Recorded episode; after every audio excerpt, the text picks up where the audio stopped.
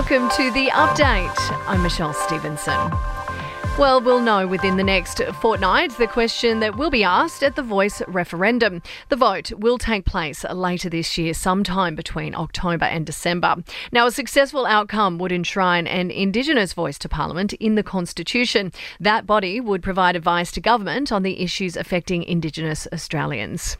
Anthony Albanese, meantime, will host the US President as well as the leaders of India and Japan at the Quad Leaders Summit in May.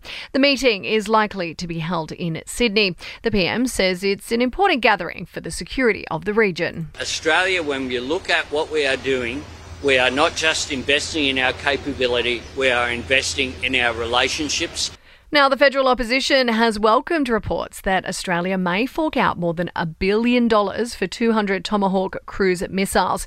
The US weapons are able to hit land or marine targets from at least 1,500 kilometres away. Liberal Senator Simon Birmingham insists having this capability is important for Australia. We look forward to seeing further details of it in terms of the timelines and, uh, and acquisition processes around uh, those missiles, but, uh, but it is critical that we continue to see this type of work and to build upon the growth in defence spending and defence investment. Qantas is warning its pilots to be on alert for Chinese warships that are lurking off the coast of Australia.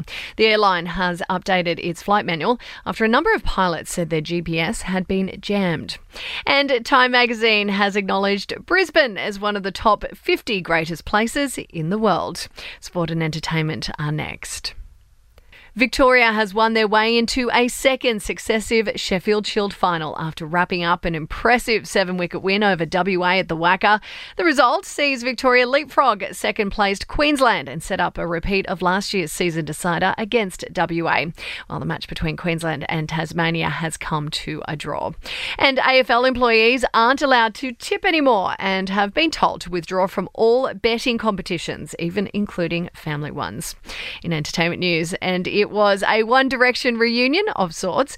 Liam Payne out on the red carpet to support Louis Tomlinson's new documentary. The pair was seen catching up following the screening. The Foo Fighters are preparing to head back on tour. Now, that's a year after the death of drummer Taylor Hawkins. The band has apparently narrowed its search for a replacement before launching a tour of the US and Canada later on this year. And Taylor Swift has shared her dad's all access pass for when he visits on tour. The very cute homemade creation spells out DOH in gold foil letters, which means Dad of Headliner. And calling all Ministry of Sound fans, the classical concert series kicks off on Saturday in Sydney to run around the country with all your favourite tunes. You'll also get a peek at the new EV on the market in Oz, the Cupra. And that's the latest from the Nova Podcast News team. We'll have another episode of the update for you tomorrow tomorrow. I'm Michelle Stevenson.